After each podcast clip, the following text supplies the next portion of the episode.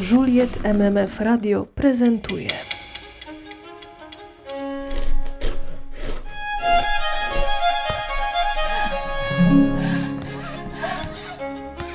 Z pracowni artysty.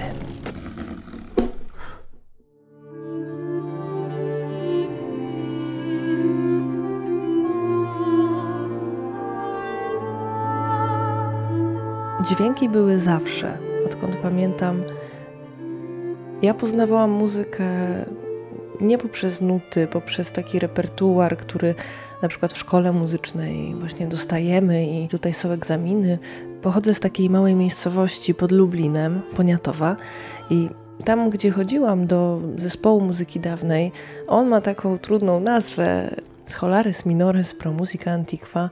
Pewnego dnia pani dyrektor, pani Danusia zapytała, czy ktoś chciałby się zacząć uczyć na jakimś instrumencie. No i akurat do mnie trafiła taka karteczka e, z napisem e, wiolonczela, no i pusta, pusta lista. No ja, ja, jeszcze wtedy nie bardzo wiedziałam, może wiedziałam, może widziałam kiedyś wiolonczele, może nie, ale stwierdziłam, że skoro nikt się tutaj nie zapisał, no to, no to pewnie tu będzie miejsce dla mnie.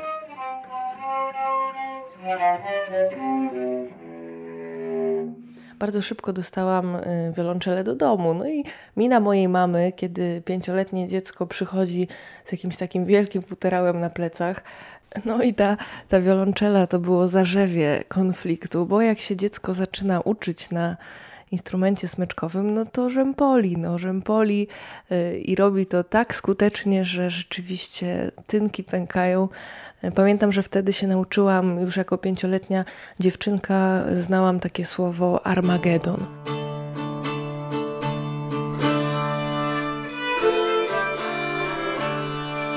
Gdzieś te barwy, kolory od zawsze to właśnie była dla mnie muzyka, a szczególnie ta muzyka dawna, czyli takie kolory jesieni, gdzieś te liście takie krzywe, spadające, taki jeden liść na przykład naderwany, nadłamany, taki śmieszny, właśnie niecodzienny, jak na przykład dźwięk krumhornu e, czy właśnie kornamuzy. To były takie nazwy, które dla mnie były codziennością. Szałamaje, pomorty, fidele. Oczywiście to, to były amatorskie zespoły. Ja jeszcze wtedy, wtedy nie wiedziałam e, o co chodzi w muzyce dawnej tak naprawdę. To znaczy ja, ja nie wiedziałam, że każde muzyczne zdanie ma jakiś sens, że, że tak naprawdę tutaj e, mamy szereg tak wielu emocji, że każda nuta, każde połączenie niesie, niesie za sobą jakieś znaczenie, ale myślę, że poznałam tę muzykę w taki sposób e, z jednej strony bezpieczny, ale i taki właśnie wystarczający do tego, żeby się zakochać.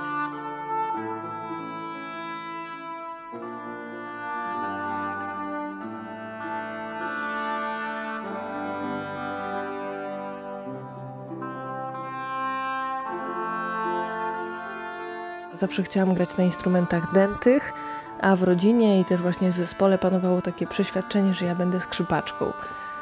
Pamiętam, kiedy właśnie mój przyjaciel y, Grzegorz Siedlaczek powiedział: Słuchaj, ty grasz na tych skrzypcach, ale ty nie czujesz fizycznej przyjemności z naciskania tego gryfu. Ty się męczysz, że, że po co? I rzeczywiście wtedy ja tak pomyślałam, że to chyba nie jest tak, że ten instrument musi być przedłużeniem moim, że on musi stanowić jakąś taką jedną całość. I rzeczywiście takie wrażenie miałam, kiedy grałam na instrumentach strojkowych, no a później na jeszcze innym instrumencie, w którym niespodziewanie się zakochałam.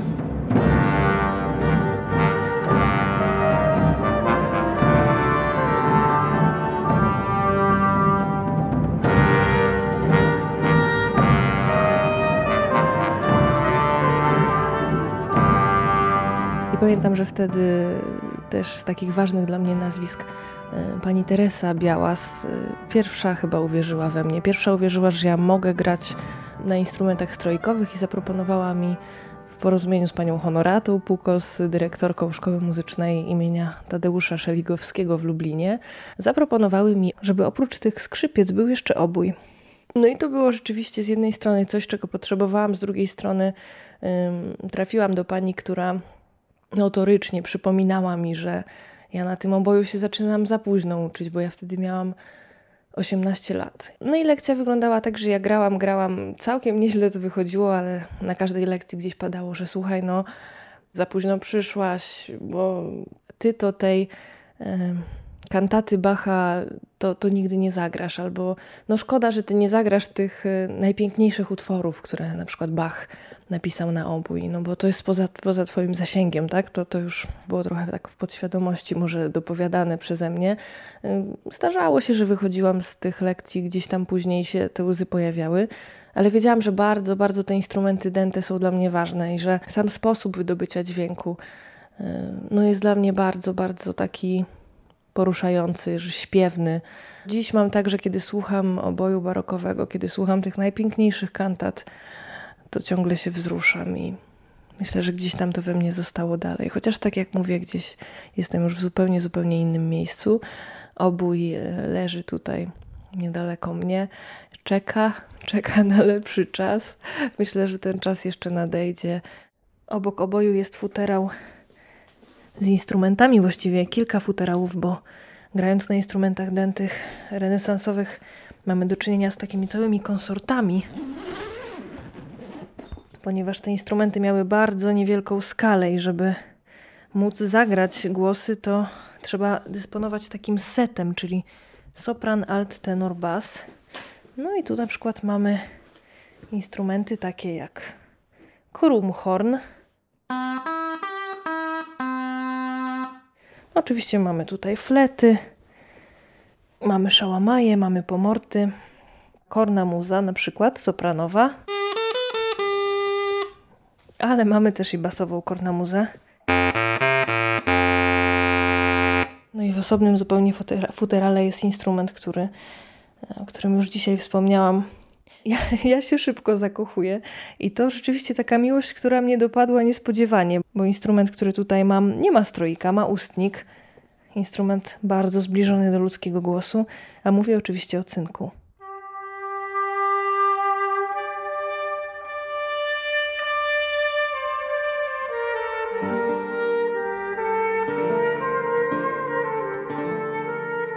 Grając ten utwór miałam w pamięci taki wiersz, to był wiersz Haliny Poświatowskiej.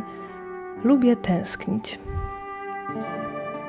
Lubię tęsknić, wspinać się po poręczy dźwięku i koloru. W usta otwarte chwytać zapach zmarznięty. Lubię moją samotność, zawieszoną wyżej niż most, rękoma obejmujący niebo. Miłość moją, idącą boso po śniegu.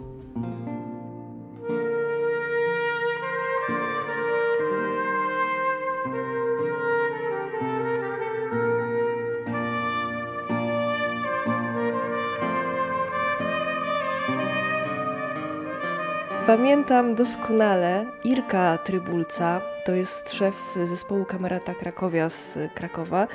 I pamiętam, jak siedzimy na takiej brudnej stacji, to było gdzieś po drodze, jechaliśmy na koncert, siedzimy przy takim wielkim stole. I wtedy Irek mnie zapytał: Słuchaj, a jak to jest, że ty założyłaś swój y, własny zespół w Lublinie? Przecież tam, y, no w ogóle nie bardzo była muzyka dawna, tam nie bardzo byli ludzie. I ja zaczęłam odpowiadać y, i zaczęłam mówić o tym, że wszystko oczywiście stało się, jak, jak to zazwyczaj, przez przypadek.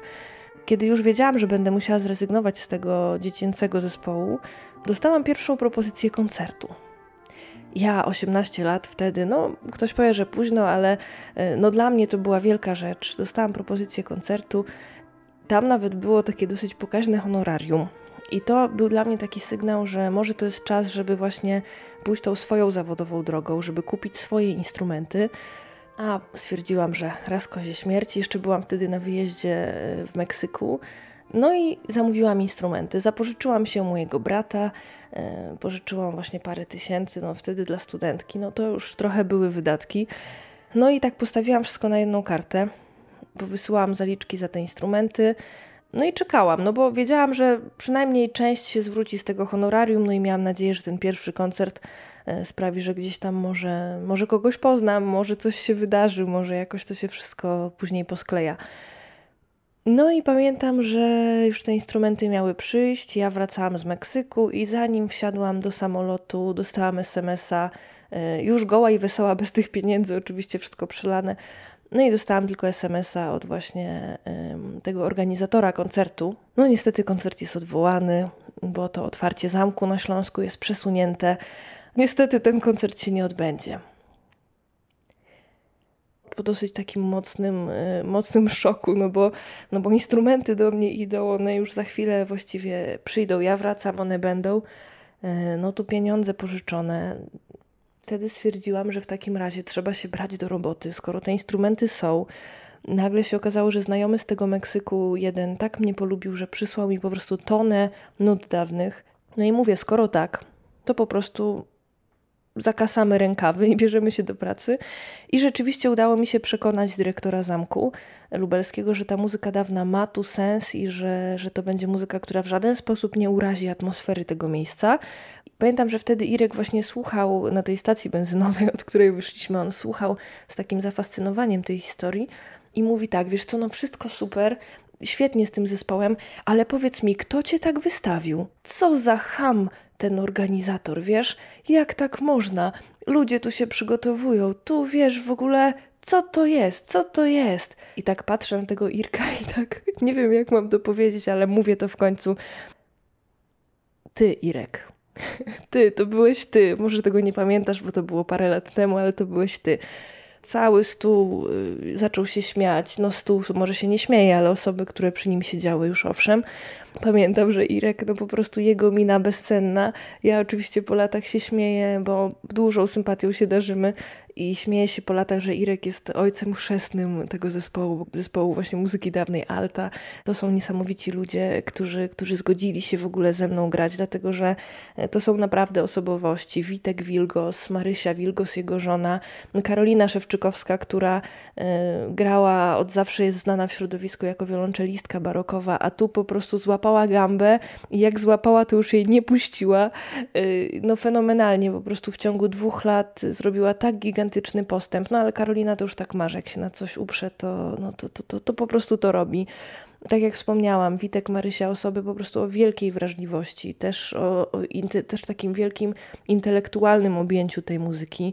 Y, Agnieszka Mazur, osoba, która w ogóle, no fenomenalny człowiek, która też wiele emocji potrafi przekazać i też nie bała się, bo ona jest oboistką barokową i, i też nie bała się kupić po prostu tysiąca fletów. Też Agnieszka obschwała, multiinstrumentalistka, na którą zawsze mogę liczyć i to są ludzie, z którymi e, przeżywam tę renesansową przygodę i to jest dla mnie zaszczyt.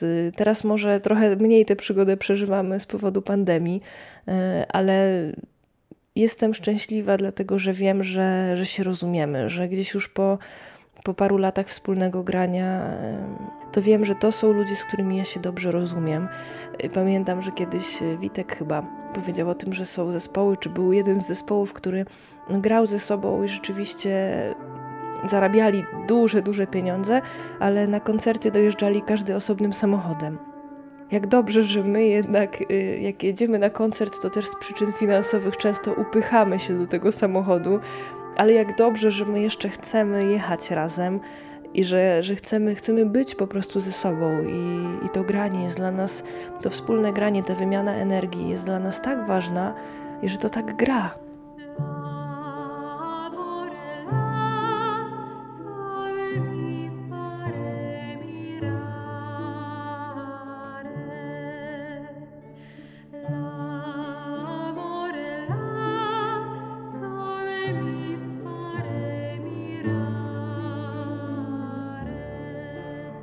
Gdzieś równolegle z muzyką szła ta moja dziennikarska droga, bo ja zawsze wiedziałam, że chcę, chcę opowiadać o świecie w jakiś sposób, nie wiem, albo poprzez muzykę, albo poprzez pióro. Y, od najmłodszych lat gdzieś też starałam się pisać, obserwowałam to, co się dzieje. Reportaż radiowy w moim życiu się pojawił dosyć późno.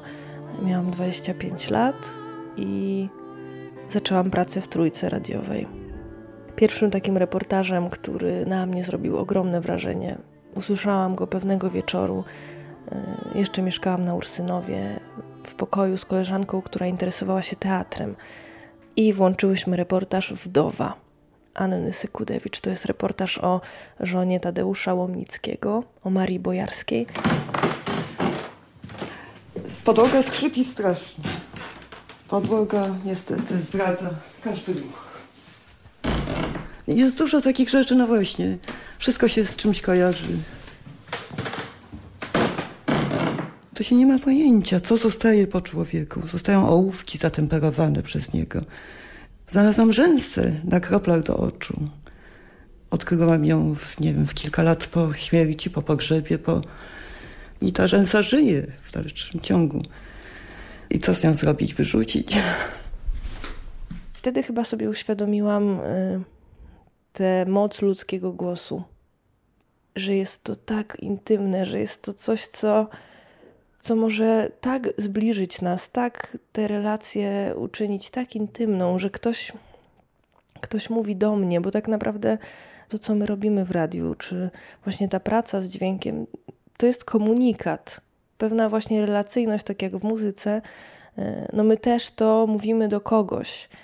I, i wtedy byłam, byłam, pamiętam, w szoku, że wszelkie gdzieś tam emocje takiej prawdy, prawdy, której ja szukam zawsze, no są właśnie w tym głosie i że ktoś, kto, kto pozwala mi uwiecznić ten swój głos, e, kto ma dla mnie chwilę, chce mi o czymś opowiedzieć, no to to jest wielki dar który ja otrzymuję. I to jest coś, co mm, jak gdzieś w tych swoich folderach, czy na tym magnetofonie swoim malutkim, mam te głosy i to jest tak jakby mieć część tych ludzi, bo te głosy są niesamowitym znakiem czasu.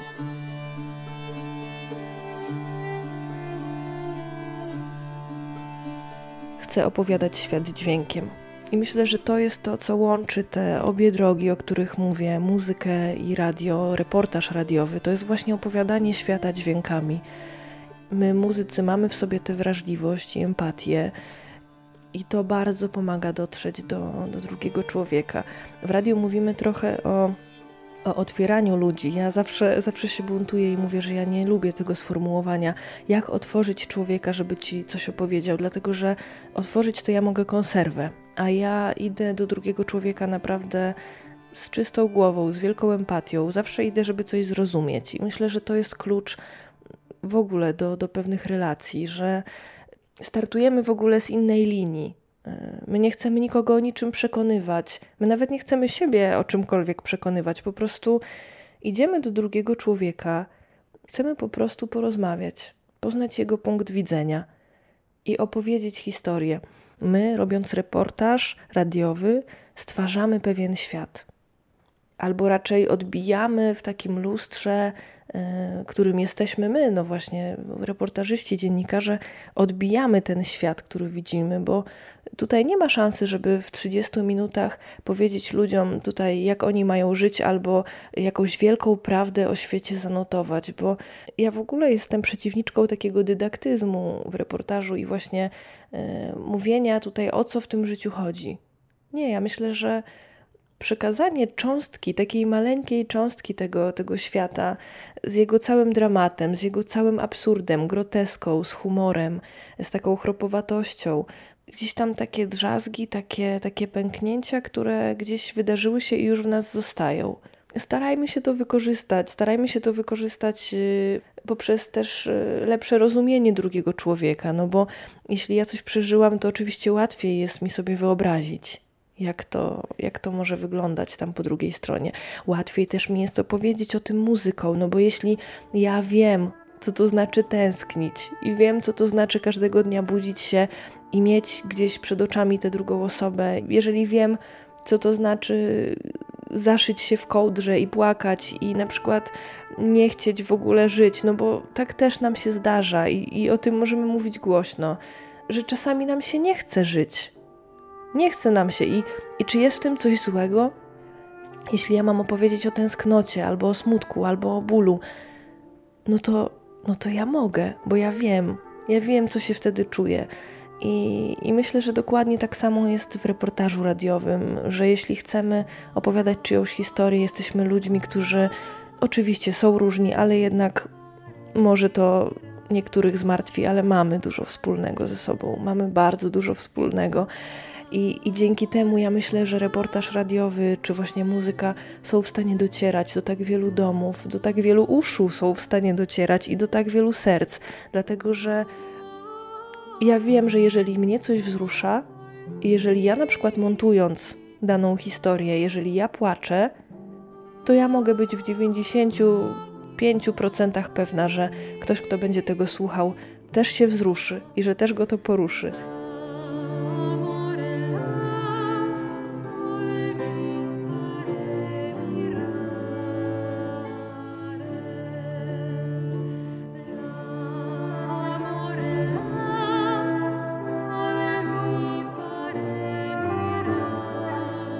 Jak mówię komuś, że na przykład weź posłuchaj, wiesz, bo reportaż jest i on ma 30 minut. I ja już widzę to przerażenie, już widzę po prostu ten strach w oczach. 30 minut i, i ja mam tak siedzieć i, i, i co, i tak słuchać po prostu. No i ja mówię, no tak, no, no masz siedzieć i masz słuchać.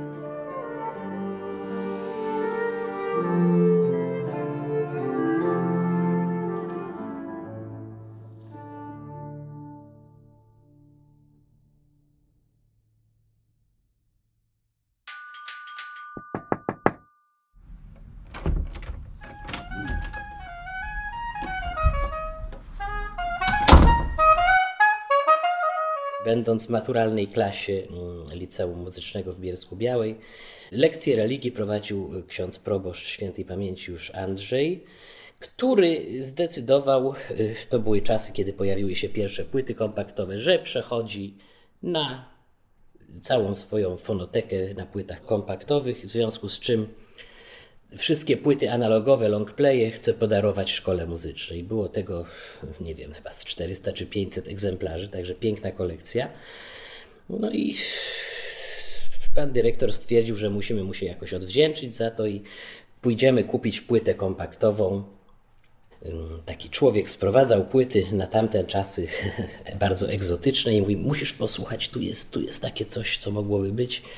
To są Anglicy grający na starych instrumentach, muzykę Händla. Zobacz, tu mówi muzyka na wodzie, muzyka ogni sztucznych. No i uległem magii te, tych dźwięków, które, które się tam wydobywały z tej płyty.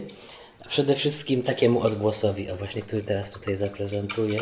O właśnie taki, taki charakterystyczny, myślę, że to słychać w tym mikrofonie stukot. No i między innymi taka fraza z muzyki na wodzie.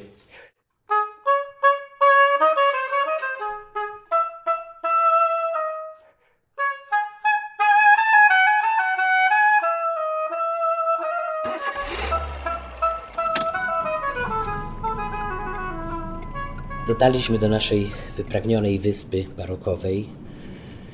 Pojawiła się tabliczka z napisem Dartington. No, ucałowaliśmy ją wraz z kolegami autostopowiczami, bo nie byliśmy pewni, co zastaniemy, czy nas w ogóle tam przyjmą, ponieważ ja wysyłałem z Krakowa z poczty głównej trzy faksy, na które nie otrzymałem odpowiedzi. Wydałem na nie mnóstwo pieniążków studenckich. Tak czy owak zdecydowaliśmy, że jedziemy do Dartington, ponieważ oprócz Goodwina uczy tam też Emma Kirkby, nasza ukochana, którą dwa tygodnie wcześniej oprowadzaliśmy po Krakowie i mieliśmy dla niej pamiątkowe zdjęcia. Mówi, najwyżej sobie wypijemy herbatkę z Emmą, damy jej zdjęcia i wrócimy.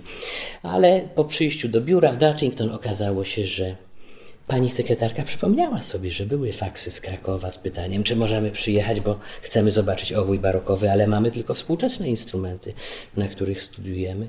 Całej rozmowie przy, przyglądał się z boku szef kursu Gavin Henderson, który zapytał nas, czemu tak bardzo chcieliście tu przyjechać. No, padło na mnie, żeby tam po angielsku się komunikować. Mówię, że chcieliśmy zobaczyć, jak wygląda obój barokowy, bo u nas tego nie ma. A tu jest Paul Goodwin, którego znamy z płyt i, i on tu uczy na tym kursie i my tu chcieliśmy przyjechać. A on mówi, aha, macie namioty, tak? W plecaczkach. Mamy namioty, karimaty, śpiworki. To dobrze, to jak możecie, to mieszkajcie w namiotach, a tu macie jedzonko na cały dwutygodniowy kurs, a jutro o dziewiątej zajęcia z Polem Goodwinem. Paul Goodwin o dziewiątej rano spotkał się z nami niezwykłej kultury gentleman dał nam swoje instrumenty, po, podał mi obój Paulhana i mówi proszę graj. Tak się rozpoczęła cała przygoda.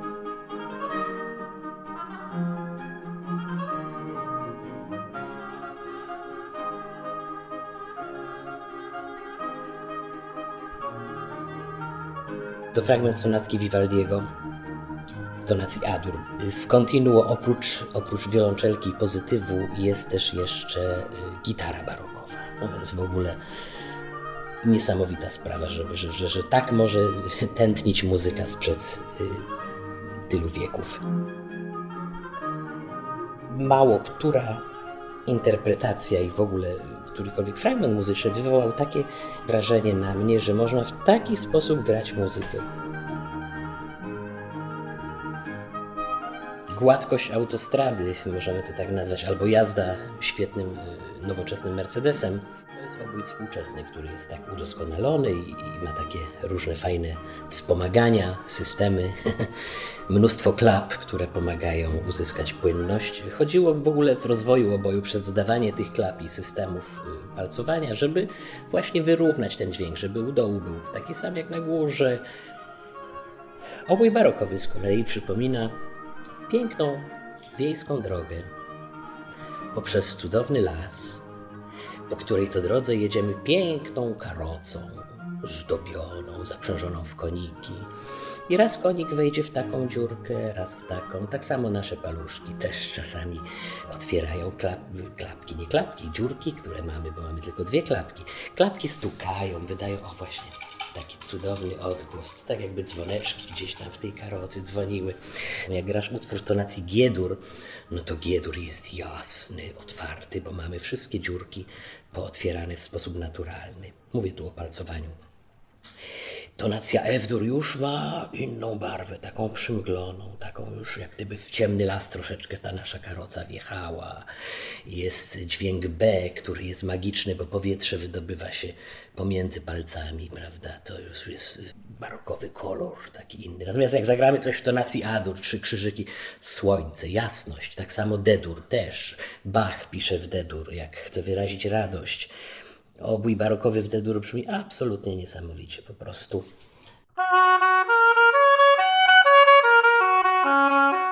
Otwarta, czysta tonacja. F-dur.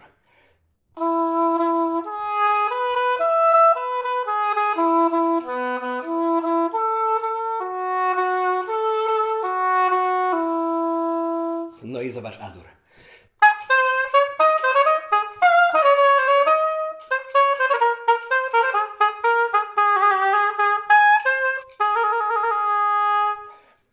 Powoduje to, że gra na oboju barokowym jest pełna przygód. No a są wśród nas tacy, którzy lubią przygody.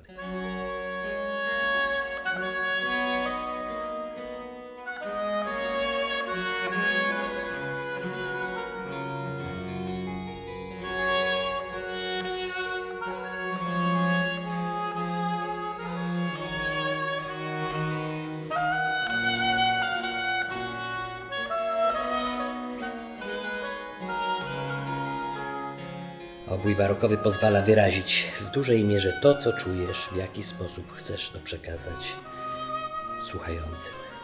Decydując się na grę na instrumentach historycznych, człowiek y, wsiada do pierwszego wagonika takiego rollercoastera, dlatego że y, to jest ciągle góra-dół. Y, Jest to bardzo trudne, dlatego zmagamy się z instrumentami, ze stroikami i z emocjami. Co do higieny pracy, nie, nie ma czegoś takiego. Człowiek ciągle jest albo właśnie w górze, albo w dole. No. Kiedy bierzesz obój barokowy do ręki i grasz utwór w tonacji F-dur, to od razu oddychasz spokojniej. Jest, jest jakieś takie wyciszenie, też pewne palce, połączenia proponują tobie odpowiednie tempo oddychania, może, może też w ten sposób. Także mm, samo obcowanie z instrumentem i, i, z muzyką tamtych czasów jest, jest leczące. Natomiast wydaje mi się, że w przypadku zwłaszcza oboju tutaj jest sprawa mm, dobrego oddychania. Oboiści mamy, mamy głównie problem z tym, że ciągle powietrza mamy jak gdyby za dużo w odróżnieniu od y, kolegów, koleżanek flecistów, którzy dobierają powietrze, bo im go brakuje. Natomiast my musimy dobrze dysponować powietrzem, żeby, żeby to w ogóle wyszło. W dużej mierze może tak być, że instrument właśnie reaguje na tego, kto go dotyka. Przykładowo, no jeżeli nie pograsz na oboju barokowym swoim przez jakiś dłuższy czas, to on tak średnio chce z tobą rozmawiać. No jak gdyby troszeczkę się gniewa, robi takie fochy. No jak to nie grałeś tyle czasu? Yy, powietrze nie było wpuszczane w mój korpus instrumentu. Skandal w ogóle. Nadal nie mogę się nadziwić, jak to jest możliwe, żeby przy użyciu tak prostego w swojej budowie instrumentu wyrzeźbionego z drewna bukszpanowego z końcówką trzciny Arundodonax jako stroikiem można było wydobyć tyle kolorów i tyle magii. I taka magia rozpoczęła się właśnie w 1993 roku, kiedy to Paul Goodwin, nie kto inny, tylko właśnie on, yy, złożył swój obój, podał mi i mówi graj.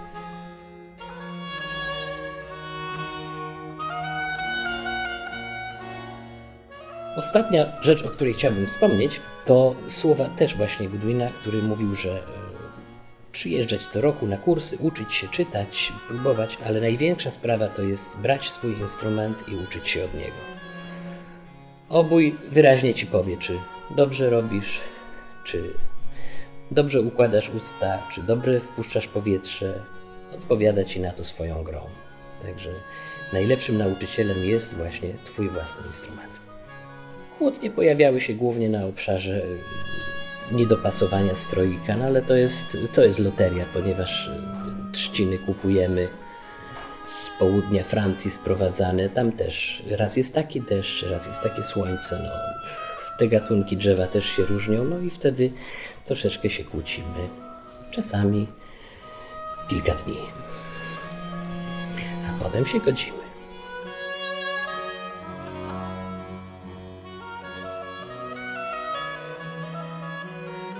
Ostatnio refleksja y, przed pięćdziesiątką pojawia się taka, że chętnie byłbym jazzmenem. Graliśmy właśnie, y, przed chwilą słuchałem sobie chorału Jesus bleibet meine Freude z kantaty Herz und Mut und Tat und Leben Bacha ze słynnym chorałem i tak dalej i chór śpiewający na tle te, te, te, tego ostinata, absolutny obłęd. Dwa tygodnie temu graliśmy właśnie w operze kameralnej projekt pod tytułem Jazz Sebastian Bach. Aranżacji dzieł Bacha, fragmentów oczywiście i między innymi tego chorału dokonał nie kto inny jak sam Andrzej Jagodziński, który wystąpił na koncercie z Andrzej Jagodziński Trio. Fenomenalni muzycy, po prostu niesamowity przywilej i radość współpracy z takimi. Chociaż jeszcze jakiś czas temu, jako puryście, to by mi się to w ogóle nie mieściło w głowie. No jak, w jaki sposób możemy tutaj instrumenty barokowe łączyć, łączyć z, z takim instrumentarium współczesnym. Ale Bach okazało się, w każdej wersji jest dobry, a w aranżacji mistrzowskiej jest, jest najlepszy po prostu. No. Były takie obawy, czy to w ogóle wypali, czy nie, ale potem już tylko i wyłącznie magia, magia dźwięków.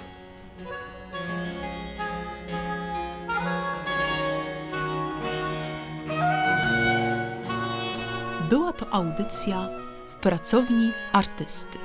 Most sztuki i my. Spotkanie prekoncertowe z Agnieszką Szwajgier i Rafaelem Gabrielem Przybyło. Realizacja dźwiękowa Sounds and Stories. Organizator Galeria imienia Slędzińskich w Białymstoku. Dyrektor artystyczna festiwalu Anna Urszula Kucharska.